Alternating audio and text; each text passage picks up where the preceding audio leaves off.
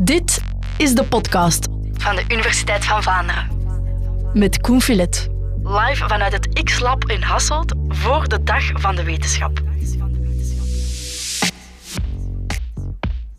Beste luisteraar, ik weet natuurlijk niet wanneer u deze podcast beluistert, maar we publiceren hem in elk geval eh, rond kerstmis. Kerstmis, het feest van het jaar. Enfin, toch bij ons in de christelijke wereld. Ehm, en bij kerstmis hoort de kerstman. En nu moet ik bekennen, die kerstman... Nou, ik weet het niet hoor, ik heb dat altijd een beetje... Ja, wikken en wegen een mislukte naaper van Sinterklaas gevonden. Sinterklaas is het echte ding en die kerstman die komt er zo wat achteraan gehinkt. Maar misschien vergis ik mij, dat kan altijd. Bij ons zit Hans Schijbels, theoloog, Universiteit van Leuven. En behalve theologie ook gespeciali- gespecialiseerd in volkscultuur en volksgebruiken en volksdevotie en heiligen. Eh, De kerstman en Sinterklaas die vallen in die categorie. Dus ik kan bij u terecht voor de vraag van vandaag. Wie was er eerst, Sinterklaas of de kerstman? Wel, het antwoord is heel eenvoudig. Is waar? Sinterklaas. Hè. Sinterklaas. Ja, met Sinterklaas zitten we al in, in, in de vierde eeuw. Dus, en met de kerstman eigenlijk ja, de 19e eeuw. Dus dat is 1500 jaar verschil. Wat al een beetje raar is, want de kerstman inderdaad geboren ergens in het jaar 300 of zoiets. hè, Van de heilige Nicolaas. Ja, we weten er eigenlijk bijzonder weinig over. Bijzonder weinig. Ja, maar toch in elk geval geboren enkele eeuwen na de geboorte van Christus. Want kerstmis, de geboorte van ja, Christus. Ja, ja. Hij, moet, hij moet ergens geboren zijn op het einde van de derde eeuw. Hè. Jaren 270, 280 misschien. Hè. Ja. Eh, eigenlijk, we weten maar twee dingen, hoor. We weten dat hij bisschop was hè, van de stad Mira. Mhm, dat is momenteel een stadje in Turkije dat anders heet. Ik geloof Izmir. Ja. En eh, we weten dat hij op een 6 december moet overleden zijn, want daar staat zijn Ah, het, is, feestdag. het is een sterftedag, die 6 december. Eh, ja, officieel heet het zijn geboortedag. Hè. Dat heeft te maken met de heilige kalender. Hè. Dus op elke dag staat een heilige. Officieel heet dat de geboortedag, want het gaat over de geboortedag in de hemel. De geboortedag in het eeuwig leven, zie je? Wat fijn. Maar het is de aardse sterfdag. Maar dat, is dus, dat verklaart waarom die mensen, al die heiligen, een bepaalde dag hebben op de kalender, zie je? Dat verwijst meestal naar hun aardse sterfdag. Ja. Oké, maar dus over die, Sinter, die historische Sinterklaas weten we heel weinig. Ik meen daarover te weten dat zijn heiligenstatuut ook herzien is een aantal jaren geleden. Of klopt dat niet? Dat lees je in heel veel boeken. En inderdaad, eh, in de jaren 60 van de vorige eeuw was er dat grote, beroemde Vaticaanse, eh, Tweede Vaticaanse Concilie. En toen heeft men nog eens grote kuis gehouden in de kalender. Hè, want ja, het hoeft geen betoog. Hè. Er waren daar heiligen opgeraakt die nooit bestaan hebben en zo. hè, Of puur legendarische figuren. Maar Sint-Nicolaas heeft men onderzocht en die is er op blijven Is staan. waar? Maar je leest het in... Maar kijk, dat Ik is was ervan overtuigd dat hij geschrapt was, ja? Ja, en je leest dat in veel populaire boeken, maar ik denk dat die schrijvers nooit de echte heilige kalender hebben Ah, ja. gezien. Dat is een heel dik boek, een heel dik boek, helemaal in het Latijn. Hè. Eh, maar dat is het enige officiële boek en, en daar staat hij nog altijd Oké, in. dus nu voor altijd in één dag.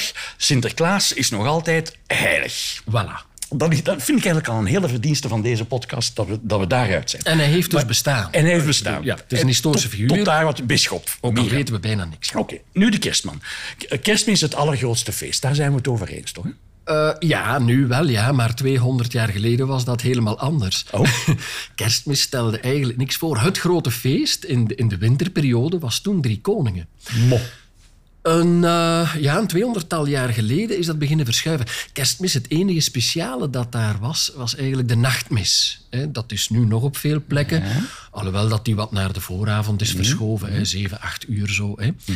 Eh, maar de nachtmis was eigenlijk het enige speciale aan kerstmis. Zie je? En dan begon dat, ja, begon dat gebruik wel te groeien, zodat mensen voor die mis samenkwamen. hè, Want het was lang wachten, tot 12 uur s'nachts. nachts. Dus dan gebeurde dat vaak in familieverband. Dus dat Ah ja, die maaltijd vroeg. vooraf was eigenlijk de wachtkamer voor de mis. Dat was een soort wachtkamer, Ja, ja. inderdaad. inderdaad. Eh, maar wie, wie, ja... In de 19e eeuw, het is vooral Charles Dickens die bijgedragen heeft tot het feit ja, dat dat kerstfeest groter werd. Maar wacht nog eens even, voor we naar die verschuiving naar het kerstfeest... praten. Hoe, hoe is het te verklaren dat Drie Koningen een groot feest was en niet de geboorte van... Het, dus het bezoek van Drie Koningen aan, aan de, het babytje Jezus is belangrijker dan de geboorte van Jezus. Dat vind ik raar op een of andere Ja, dat is raar. Daarvoor moet je natuurlijk wat theologische kronkels maken. Daarvoor Maar het Zit u hier? Drie Koningen, Drie Koningen is dus het feest waar Jezus zich openbaart aan de wereld. Hè. Dan komen die drie koningen, maar die drie koningen, dat is heel speciaals. Die staan symbool voor eh, de drie leeftijden. Hè. De, de jongste werd uh, twintig als een twintiger voorgesteld, dan een veertiger, dan een zestiger. Maar die werden ook in verschillende kleuren voorgesteld. De beroemde zwarte koning bijvoorbeeld. Dus die representeerde, die vertegenwoordigde de drie uh, werelddelen die toen in de middeleeuwen ja. gekend waren. Zie je? Dus dat feest van 6 januari, officieel heet dat het feest van de openbaring van Jezus. Jezus ja. die zich aan de ganse wereld toont, dat was veel belangrijker dan ja. de geboorte van die baby. We zouden, Zie je? We zouden nu de babyborrel noemen. Ja, dat was... dat, dat het babytje getoond, kijk, oh, getoond wordt aan de wereld. Ja, en die babyborrel was dus belangrijker dan het moment van de geboorte zelf. Ja, en dus dat begint te verschuiven 200 jaar geleden. Door Dickens, Ja. zei u al. Eh, Dickens is daarin een vrij centrale figuur. Dat betekent niet dat Dickens alles heeft uitgevonden. Hè? Want met kerstmis zitten we nu met de kerststal. We hebben de kerstboom. We hebben, oké, die nachtmis nog. We hebben, eh, we hebben het diner. Maar we hebben ja, de kerstkaartjes. We hebben nog iets heel belangrijks. Hè? Eh, eh, heel de, de liefdadigheid. De warmste week is eigenlijk een, een, een, ja, hangt eigenlijk samen met de kalkoen. Kunnen we het misschien nog eens over hebben. De warmste week hangt samen met de kalkoen. Dat hangt samen met de kalkoen. We gaan het daar straks misschien oké, over hebben. zeker. Eh, belangrijk is dat... Ja, Dickens heeft dat niet uitgevonden. Maar links en rechts waren, leefden diverse tradities. Hè. De kerstboom bijvoorbeeld was een gebruik uit Duitsland. 17e eeuw, zie je? Bij ons versierde men in de, de huizen zo met wat groene takken. Dat kon marentak zijn, dat kon hulst zijn, den, een takje. De Duitsers gebruikten een boom, zie je? Eh, dat gebruik, of die vele gebruiken van, eh, die wij nu kennen als kerstmis, het is Dickens die die samenbrengt. En het is weinig geweten. Enfin, we kennen natuurlijk de Christmas Carol, hè, de kerstvertelling van Charles Dickens. Maar eigenlijk schreef die man jaarlijks een verhaal. Die kwam daarmee aan de kost. Ja, die ja, heeft ja. eigenlijk niet anders gedaan. Wij kennen er nu maar één, hè, dat beroemde met Scrooge. Hè. Talloze malen verfilmd. Eh, wa- wat nu de, de kerstfilms zijn, dat was het, het kerstverhaal van Dickens. Juist. Nu, 19e dat is een belangrijke opmerking. Nu worden heel veel tradities verspreid via televisie. Hè? Ja, en- En, en ja, nu via TikTok en al die dingen. Ja, hè? ja. Maar vroeger ja, was dat via literatuur. Ja. Zie je? Feuilletons in de kranten. En in de 19e eeuw, dat is volop de industriële revolutie, papier wordt spotgoedkoop. Dus die verhalen die kennen een immense verspreiding. Werden ook vaak, eh, trouwens in eerste instantie, afgedrukt als heel goedkope feuilletons hè, in de kranten. Dus een heel groot publiek leest dat. En dus die gebruiken die Dickens lokaal opsnorde, ja, die worden heel erg verspreid. Ja. Zie je? Over, eerst over de, de Angelsaksische wereld en, en daarna daarbuiten. En in de verhalen van Dickens is er sprake van een kerstboom. Wel ja, eh, hij laat een kerstboom in een van de verhalen optuigen. En daarvoor kon hij ook al een beroep doen op de beroemde kerstboom van het Engelse koningshuis. Want dat sloeg in als een bom. Maar wacht, u zei daarnet dat het, het Engelse een Duits, koningshuis- was een Duits gebruik, toch? Ja, maar het Engelse koningshuis die hebben hun naam veranderd in Windsor na de Eerste Wereldoorlog. Maar dat waren eigenlijk Duitsers van oorsprong. Ah Ja, nu moeten we de Engelse geschiedenis Dus, even ja, ja, maar er, er Ja. komt veel bij kijken, Ja, hè, bij kerstmis. en dus... eh, Ja, wacht, hoe zat dat nu weer? Inderdaad, op een bepaald moment eh, wordt er een, een, iemand van het huis van Hannover, de Duitse stad, koning van Engeland. Inderdaad, hè. Eh, die Georg of George, hè, die wordt dus koning. Ik geloof dat het hij was. En zij nemen dat gebruik mee. eh, en dat gebruik wordt ook weer in de populaire literatuur verspreid van die boom, zie je. Maar het komt uit Duitsland, het Rijnland, de Elzas, hè, was Ja. toen ook Duits. Dus... En bij ons, bij ons blijft die kerstboom, of wordt dat een blijver na de Eerste Wereldoorlog. Hè? Eh, de kerstboom is bij ons pas vrij laat. eh, en het is eigenlijk iets wat de Duitse soldaten hebben achtergelaten. ja, ja, ja. Of wat wij hebben gekopieerd van de Duitse kerstfeestjes aan het front. Oké. Ja. Dat is wel merkwaardig, want de, de Eerste Wereldoorlog, dat is toen mijn grootouders kind waren. Dat was dus eigenlijk de eerste generatie die kerstboom... Dat is maar drie generaties geleden. Mijn grootouders, dat is drie generaties geleden. Ja, dat, Dat zijn is de niet- eerste die een kerstboom ja, in ja, huis hebben gehad. Ja, dat is niet Terwijl het eeuwenoud lijkt, maar dat is dus niet zo. Ja, en er zit daar nog een heel pittig verhaal aan overigens. Want vaak zette men op zo'n boom een kruis of zo. Maar momenteel, enfin, enfin, enfin, we kennen dat nog wel, momenteel zet men daar van alles op. Maar lange tijd was dat een piek, herinner u. Maar wat stond, Nee, op de, wat stond nee. bovenop de Duitse helm? Dus, Hans Scheibels. Ja, daar zijn allemaal verbanden. ja, ja, daar zijn allemaal verbanden. Dat is heel, heel bizar. Eh, Ja. Maar ja, Heel raar, heel merkwaardig. Maar we zijn wel een zijstraat ingeslagen. We gingen het over de kerstman hebben. Ehm, eh, waar komt kalkoen moet nog... En, ah ja, eerst, ja, laten we eerst de kalkoen, Oké. de kalkoen en, en eh, de warmste week. Ah, ja. Daarvoor gaan we dus naar dat diner. Dus kerstmis wordt eigenlijk heel geleidelijk aan wordt dat een, een, een familiegebeuren. Hè, Ja. door, ja, door dat eh, eten, voor men naar die eh, nachtmis gaat. En we zien dat eh, bij de Victoriaanse burgerij, daarmee zitten we weer in de 19e eeuw, weer in de periode van Dickens, Ja. Dat de kalkoen begint te primeren. Zie je, daarvoor waren dat andere, of in andere streken waren dat andere gerechten. Hè? Maar die kalkoen begint te primeren en wordt eigenlijk zo'n symbool van, ja, als ik een kalkoen eet, hoor ik erbij. Zie je? Ja. Maar die burgerij die constateert ook, enfin, die wil iets goed doen in die periode. En ja, die constateert dat veel mensen dat vlees, hè, de lagere sociale klasse, die konden zich dat niet permitteren. En wij zien dat er dan in het kielzog van dat diner liefdadigheid ontstaat. Dus de burgerij begint geld rond te halen om vlees te kunnen kopen, om eh, de armen ook iets te kunnen gunnen. Zie Om je? dat vlees uit te delen. om dat vlees dan uit te delen. En Maar aanvankelijk was dat, dat was echt... Ja, wij, wij noemen dat nu verschrikkelijk. Hè? Maar aanvankelijk, bijvoorbeeld in dat Victoriaanse Engeland, moet je je dat voorstellen... Die burgerij had geld rondgehaald, hè. die konden daar veel vlees mee kopen. Die armen werden allemaal in een zaal gestouwd. Bovenop een eh, galerij stond die burgerij dan toe te zien. Hè, hoe Oh, dat nee. die arme mensen dan een stuk... Ja, dat is het begin van, van, van liefdadigheid. En dankbaar waren. En, Dus, en, en dan dankbaar, je kan Ja. het je voorstellen. Wij vinden dat nu hyperpaternalistisch. Ja, fout, maar fout, in fout. die tijd, voor die mensen, was dat een stukje vlees. Ja. Hè? Want wij vergeten één ding. Eh, vroeger waren er grote vaste periodes. Hè? Toen de kerk het leven nog domineerde. En dan ja, zo'n periode van 40 dagen zonder vlees. De grote vaste voor Pasen. Voor Pasen, maar dat was vroeger geen enkel probleem. Hè? Want er was bijna Ah, geen vlees voor de arme mensen. dus oké. die 40 dagen konden er ook wel bij. het was altijd vast. Dus dat vlees was heel speciaal, zie je. En dus het is uit, uit dat gebruik dat eh, dus zoiets als liefdadigheid gelinkt wordt aan kerstmis. Hè. En uiteindelijk vindt dat bij ons zijn weg naar, naar de warmste week. Hè, Ja. Zie je? Dat is niet voor niks in die periode. Oké, en dat is dus ja, een paar generaties geleden. Drie, vier, vijf generaties geleden. Hoe zit het met de kerstman? Komt die ook uit in die periode op de proppen of is die ouder? Goh, de kerstman is... De kerstman is... Zoals we die nu kennen is dat 19e eeuw, maar die heeft natuurlijk een voorgeschiedenis. Daarvoor moeten we naar Amerika gaan. Eh, maar laten we, be- laten we het beperken tot eh, de 19e eeuw. Daarvoor was het natuurlijk een heel klein gebruik in Amerika, want vergeet niet, Sinter- het Sinterklaasfeest is een feest dat bijzonder gevierd wordt in Nederland, veel harder dan bij ons. Hè.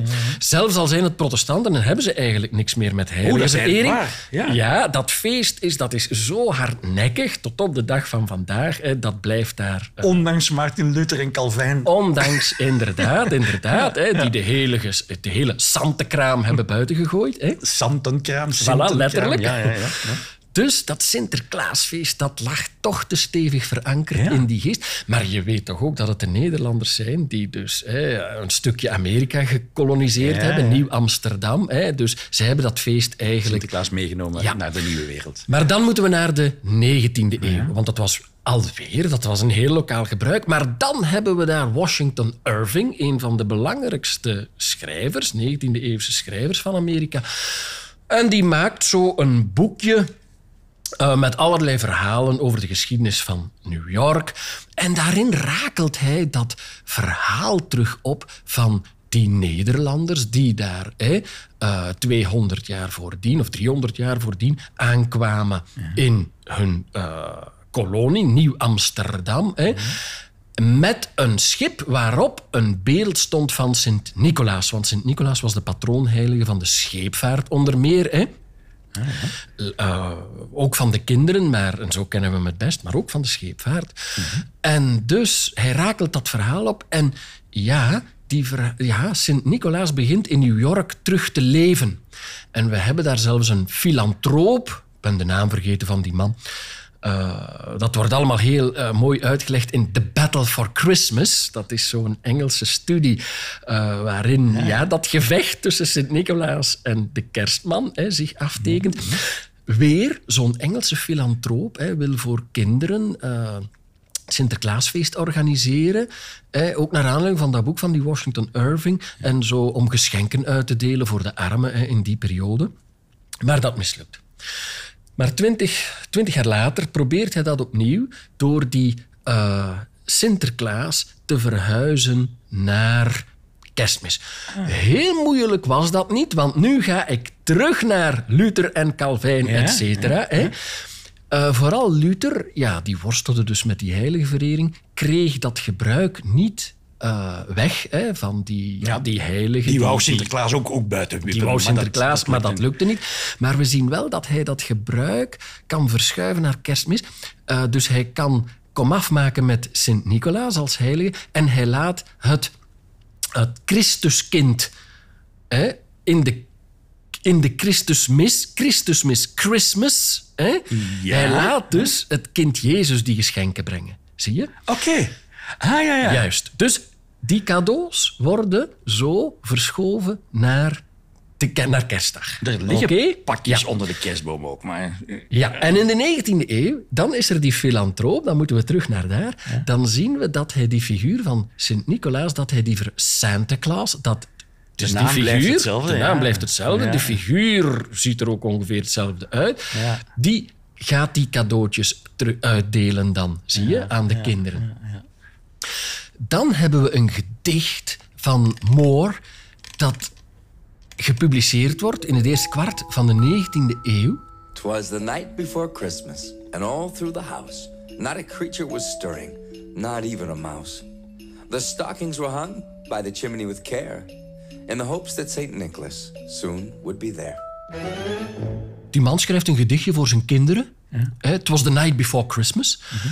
Gewoon voor zijn kinderen. Maar een New Yorkse krant neemt dat op en publiceert dat in 1823. En tot op de dag van vandaag is dat het meest beroemde Engelse gedicht. Okay. En daarin zien we die grote verschuiving optreden van uh, Saint Nicholas, Santa Claus, hè, die, die die cadeautjes inderdaad s'nachts brengt op kerstdag, ja, maar die die vervoert in een slee getrokken door acht rendieren. Ah, kijk. Ah, dus dat kijk. staat in dat gedicht. Ja, dat heeft die meneer Moore ja, bedacht. Dat is nog altijd Santa Claus die dat mm -hmm. doet, hè. dat is nog altijd Sint-Nicolaas.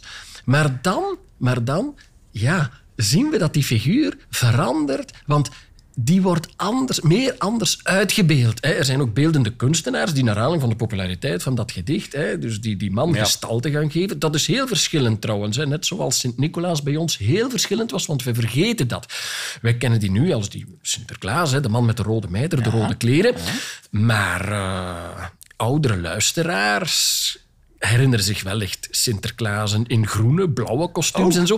Kijk, dat is de televisie. Hè? Ja, de televisie ja. heeft ervoor gezorgd. Hè? Ja. Uh, de intrede van de Sint heeft ervoor gezorgd. Zo ziet hij eruit. Ja. Zo en niet anders. Hè? Okay, ja. En dat is met de kerstman ook zo. Die... Dat is met de kerstman ook zo. Daar zien we de beeldcultuur. Hè? In het begin dat is erg uiteenlopend. Hè, totdat natuurlijk, uh, en, en dat weten de meeste mensen, hè, totdat natuurlijk Coca-Cola ja. zich daarmee gaat moeien. Dat hè. heb ik inderdaad al horen vertellen. Ja, een ja, zekere Sandblom voor een uh, reclamecampagne voor Coca-Cola ontwerpt in 1931 mm -hmm. de kerstman zoals wij die nu kennen. Ja. En dat sloeg in als een bom. En de reden is heel eenvoudig, want je zal zeggen waarom die figuur en geen andere. Wel, Coca-Cola was heel verstandig. Veel mensen konden niet lezen in die tijd. Hè. Dus uh, op al die uh, kartons waarin die colaflesjes werden vervoerd, kleefde in het groot ook die kerstman. Zie je? Dus, en dat heeft ervoor gezorgd dat de kerstman er nog altijd uitziet zoals je er nu uitziet. Met lichte referenties hè, aan, zo, aan de Sint. Hè. die rode en die Ja. witte kleuren en zo. Hè? Ja, ja. Eh, Ja, oké, maar dat geeft ons inderdaad wel antwoord, denk ik, op de vraag wie wint de wedstrijd, de Sint of de Kerstman? Wie is de oudste, wie is de meest authentieke, wie is de meest originele? Wel, Dat- de meest originele is natuurlijk Sinterklaas. Ja, ja. Maar momenteel de meest populaire. Het is wordt meer en meer de kerstman. Alhoewel natuurlijk door het hele televisiegebeuren ja, Sinterklaas nog altijd niet uitgerangeerd nee, is. nee, zeker niet bij ons. Nee, Nee. nee. Trouwens, de televisie, dat is de kracht van televisie in het ontwerpen van tradities. Hè. Binnenkort. In Vlaanderen speelt dat zo nogal, hè, om het even over Zwarte Piet te hebben. Daar moeten het zeker nog Wel, over hebben, De televisie zal ervoor zorgen dat binnenkort elke Zwarte Piet een roetpiet is. Ja, ja. En we zien nu nog verenigingen soms worstelen. En bij ons moet het de echte zijn en pikzwart.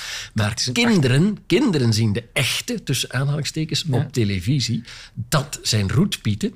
Dus binnenkort zullen wij overal roetpieten hebben. Dat is echt de invloed van televisie of van media op, op het ontwikkelen van tradities. Maar laat ons wat, wat- meer in detail gaan over die Zwarte Piet, want dat is toch, daar daar mogen we onze ogen niet voor sluiten. Dat heeft de kerstman wel voor op Sinterklaas. De kerstman heeft geen Zwarte Piet, heeft geen zwarte dienaar of, of slaaf zelfs. Of, of, Ja, nee, inderdaad. Hè, dat voordeel heeft hij natuurlijk. Hè, hooguit wat rendieren. maar als hij die goed voedert, kan hij daar ook weinig problemen mee krijgen. Maar inderdaad, bij Sinterklaas ligt dat anders. Nu, bij ons is dat een heel recent debat. In Nederland speelt dat al lang. En ik begrijp dat debat in al, Nederland. al lang, sinds de jaren negentig. De jaren 60. Eh, De jaren zo vroeg 60. al? Ja, ja, Ah, ja, ja, ja, ja. oké. De jaren 60 eh, zijn er volop oprispingen. Hè. Maar die worden eigenlijk... Ja, die doven vrij snel uit. ja, ja, het is in de jaren 90, eh, Ja, zo terecht zegt u dat. Maar ook in de jaren dat 60 het wa- wa- problematisch was het ja. ja. In de jaren 60 waren er al verwikkelingen. Hmm. En inderdaad, als je kijkt... Ik begrijp dat debat in Nederland. Ik begrijp ook waarom Vlamingen dat niet begrijpen. We hebben een heel ander eh, verleden met onze kolonie Ja. dan eh, de Ah, Nederlanders ja, dat zo, hebben. En als je kijkt naar die uitdossing van Zwarte Piet, dan begrijp ik dat heel goed. Want eh, zo die pofbroekjes en zo, dat was inderdaad dat was de kledij van, van eh, knechtjes in dienst hè, van Nederlandse burgerij in de 19e eeuw. Als we dat op schilderijen, dan... Ah, er is- dat is lopen een Zwarte Pieten rond in, Ja. in het Nederlands van Ja. oh, 400 jaar geleden, 300 Ja. jaar geleden. En, en, en tot de populariteit. slaven, ja. ja. en dat was ja. En dat heeft te maken met eh, het boekje van een onderwijzer dat in de jaren 1860 verschijnt. Schenkman heet die. Eh, daarin staat trouwens het liedje Ziegens komt de stoomboot. Hè, dus dat was een razend populair boekje. Eh, Sinterklaas in dat boekje vertrekt trouwens terug met de trein naar, naar Spanje. in latere edities wordt dat terug de boot. Maar goed, dat was, kijk, alweer een medium hè, dat de toon zet. Dat boekje kent een razendsnelle verspreiding. Er zijn talloze herdrukken van. En inderdaad, de afbeelding is daar echt een knechtje. Dat mannetje is daar echt ook een slaafje van Ja. eh, Zwarte van Sinterklaas. Dat heeft dan weer te maken, en dan zitten we in de grote geschiedenis, want het is toch allemaal wel fascinerend. Dat heeft dan ook weer te maken met de 19e eeuwse pedagogie. Oh. Want voor dat knechtje deed Sinterklaas alles zelf. Die strafte en die beloonde. En die Maar stak in de ook kinder- 19e kinderen in de zak. Ja, Als- maar in ja, de ja. 19e eeuwse pedagogie, hè, de nieuwe theorieën van Montessori en noem maar op, dat moet ontdubbeld worden. Je En kan niet- niet en de straffen en, juist. Ah, ja, ja. En dus die knecht komt daar zo bij hè, om het vuile werk voor de? Sint op te knappen. En inderdaad, in dat boekje van Schenkman, eh, Ja. er zijn er dan, we durven dat nu niet meer publiceren. Nee. Eh, daar worden dus enkele kinderen inderdaad hard aangepakt, hè, die op school hun best niet doen en zo. eh, dus eh, dat ja, we zouden dat nu niet meer eh, publiceren. Goed, bij ons was het heel anders. Hè. Zie je, wij hebben die connotaties niet. En bij ons was dat, ja, die is iets zwart van door de schoorsteen te kruipen en gedaan. Maar dan zien we dat een bepaald populaire krant in Vlaanderen hè, dat debat in de jaren negentig bij ons begint te- introduceren. En, en ja, men, we volgen nu de Nederlanders. Hè, eh, Ja. Ook omdat we ja, de kolonie bij ons is beginnen opspelen natuurlijk. Ja. Hè. Na de jaren 2000 kwam dat debat van hè, Congo ertussen gefietst. Dus, eh, en nu evolueert die figuur dus naar een roetpiet. Ja, en het eh, protest daartegen is eigenlijk een achterhoedegevecht En de traditie is ook niet zo verschrikkelijk oud. Maar wij, verge- wij vergeten altijd, dat is het probleem, wij vergeten dat tradities dingen zijn die veranderen. Ja. Tradities, eh, we hebben het daarnet gezegd aan de hand van de kerstmis. Vaak zijn dat lokale dingen. Eh, plots kennen die om een of andere reden een grotere verspreiding, worden die opgepikt. Maar het is tradities veranderen. Langzaam, dat is het verschil met een trend. Maar een traditie is ook iets dat voortdurend, voortdurend verandert. Oké. Hans Schijbels, dank u wel. Sinterklaas is de winnaar van deze aflevering van de podcast van de Universiteit van Vlaanderen. Eh, niet dat daarmee alles gezegd is, want ik, ik had nog een heleboel vragen over de heidense achtergrond van, die, van al die feesten. Eh, maar ja, dan, dan zijn we weer vertrokken voor een heel verhaal. Hè? Ja, dat is God geklaagd. Hè. Ik vind dat echt nee, verschrikkelijk. We we- eh, Gaat u heel... let- Oké, doe maar, doe maar. Ja. Nee, heel kort. Ja. In de 19e eeuw Ja. zijn er heel wat volkse feesten. En men kan die niet verklaren, hè, want er zitten elementen in. Ja, de christelijke elementen kan men herkennen. Maar hè. je hebt winterzonnewende en dat soort En van wel, de terugkeer ja, van het ja, licht. En grote vuren en zo. Ja, hè. ja. en men kan die niet groen- verklaren vanuit het christendom. bomen en dan, voilà. Juist. En men kan die niet verklaren vanuit het christendom. En dus dacht men, dat moet ofwel Romeins of dat moet ofwel Keltisch zijn, zie je. En zo is dat ontstaan. En op het moment dat wij dus volop weten van, ja, maar het is niet waar, het zijn allemaal vrij recente feesten eigenlijk. De Kelten waren al lang dood, met andere woorden. Op het moment dat wij dat weten, duikt dat overal op in alle media en zelfs in de handboeken van het onderwijs. En wat dus dat is heel hardnekkig. wa- wa- Wat er opduikt is dan dat de christelijke kerk, de katholieke kerk, een christelijke saus heeft gegoten over bestaande heidense feesten. Om een voorbeeld te geven, in de kerstsfeer te blijven, men zegt dan bijvoorbeeld hè, dat eh, het kerstfeest 25 december, dat Ja. staat op hè, de datum van het, eh, het grote mid-winterfeest Ja, van de Romeinen, precies. de Mithras cultus. Hè. Ja. Dat is compleet fout. De Romeinen hadden op 25 december geen feestje. Op 24 december, op 23 december. Eh, daar, daar rond wel, inderdaad. En in de oudste geschriften lezen we dat de christenen klagen, hè, want ze willen kerstmis vieren. Hè, maar eh, dat zit vol paardenrennen omwille van grote Romeinse feesten. Maar, maar Hans Schijvels, u, u bent eh, Universiteit van Leuven. Iemand van de VUB zal dat misschien wel verdedigen. Of hoe, hoe zit dat in elkaar? Is het ideologisch gekleurd? Of Ja, maar iedereen mag dat verdedigen, hè? maar de feiten zijn de feiten. Ja, Oké. Dus, en nee, nee, ook zoiets met Halloween en zo, dat is heel recent, dat is 400 jaar oud. Er is van een kelt geen sprake meer op dat ogenblik. Misschien in de geesten nog wel. Maar in de realiteit, dat is voorbij, zie je. Dus, maar maar, maar het, het is 19e-eeuwse wetenschap. Zie je? Ja. Men dacht dat echt. En, Ja, en, ja. en alle respect daarvoor. Maar momenteel staan we zoveel verder, maar het blijft hardnekkig opduiken. Hier ronden we echt af, luisteraar.